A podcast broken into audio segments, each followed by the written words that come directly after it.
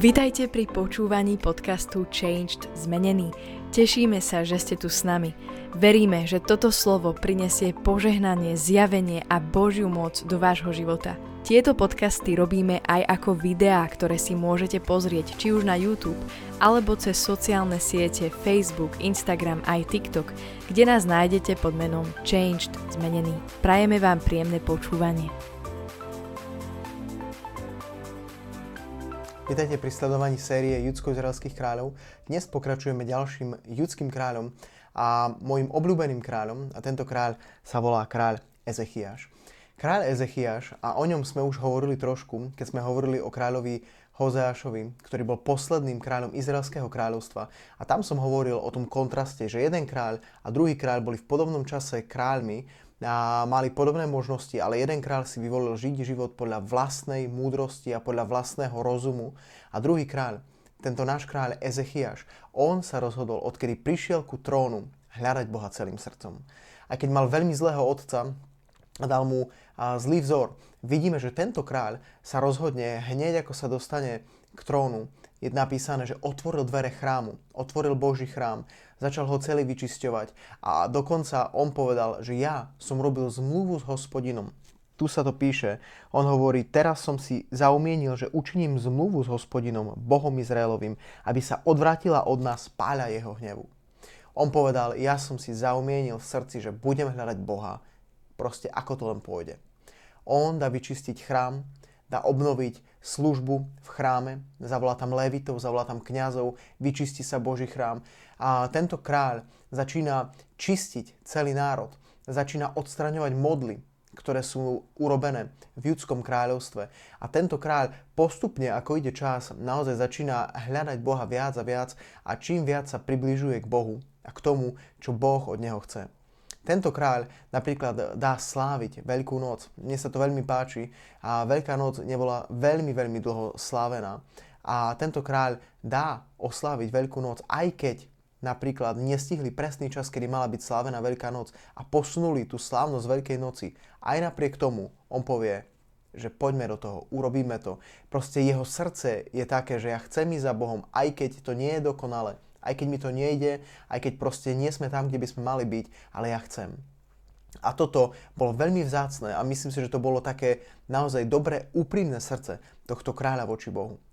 On, mne sa to aj veľmi páči, dokonca keď slávi tú veľkú noc, tak on nielen, že to slávia ako národ, ako Júda, ale on pošle poslov, a mne sa to strašne páči, ako keby poslov Evanielia, ktorí idú a majú oznámiť aj v Severnom kráľovstve, aj v Izraeli, a že ľudia, vráte sa naspäť k Bohu. Ľudia, je tu, je tu naozaj čas, a ja to aj prečítam, a on hovorí, lebo keď sa navrátite k hospodinovi, vaši bratia a vaši synovia nájdu milosrdenstvo pred tými, ktorí ich zajali.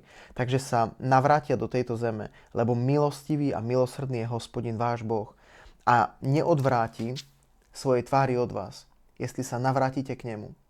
A tu je napísané, ako boli tí poslovia poslaní k tomuto severnému kráľovstvu a hovorili im, počúvajte, poďte, poďte s nami hľadať Boha. Boh je živý, On nám pomôže. Aj v týchto ťažkých časoch On je skutočný Boh. Tak je napísané, že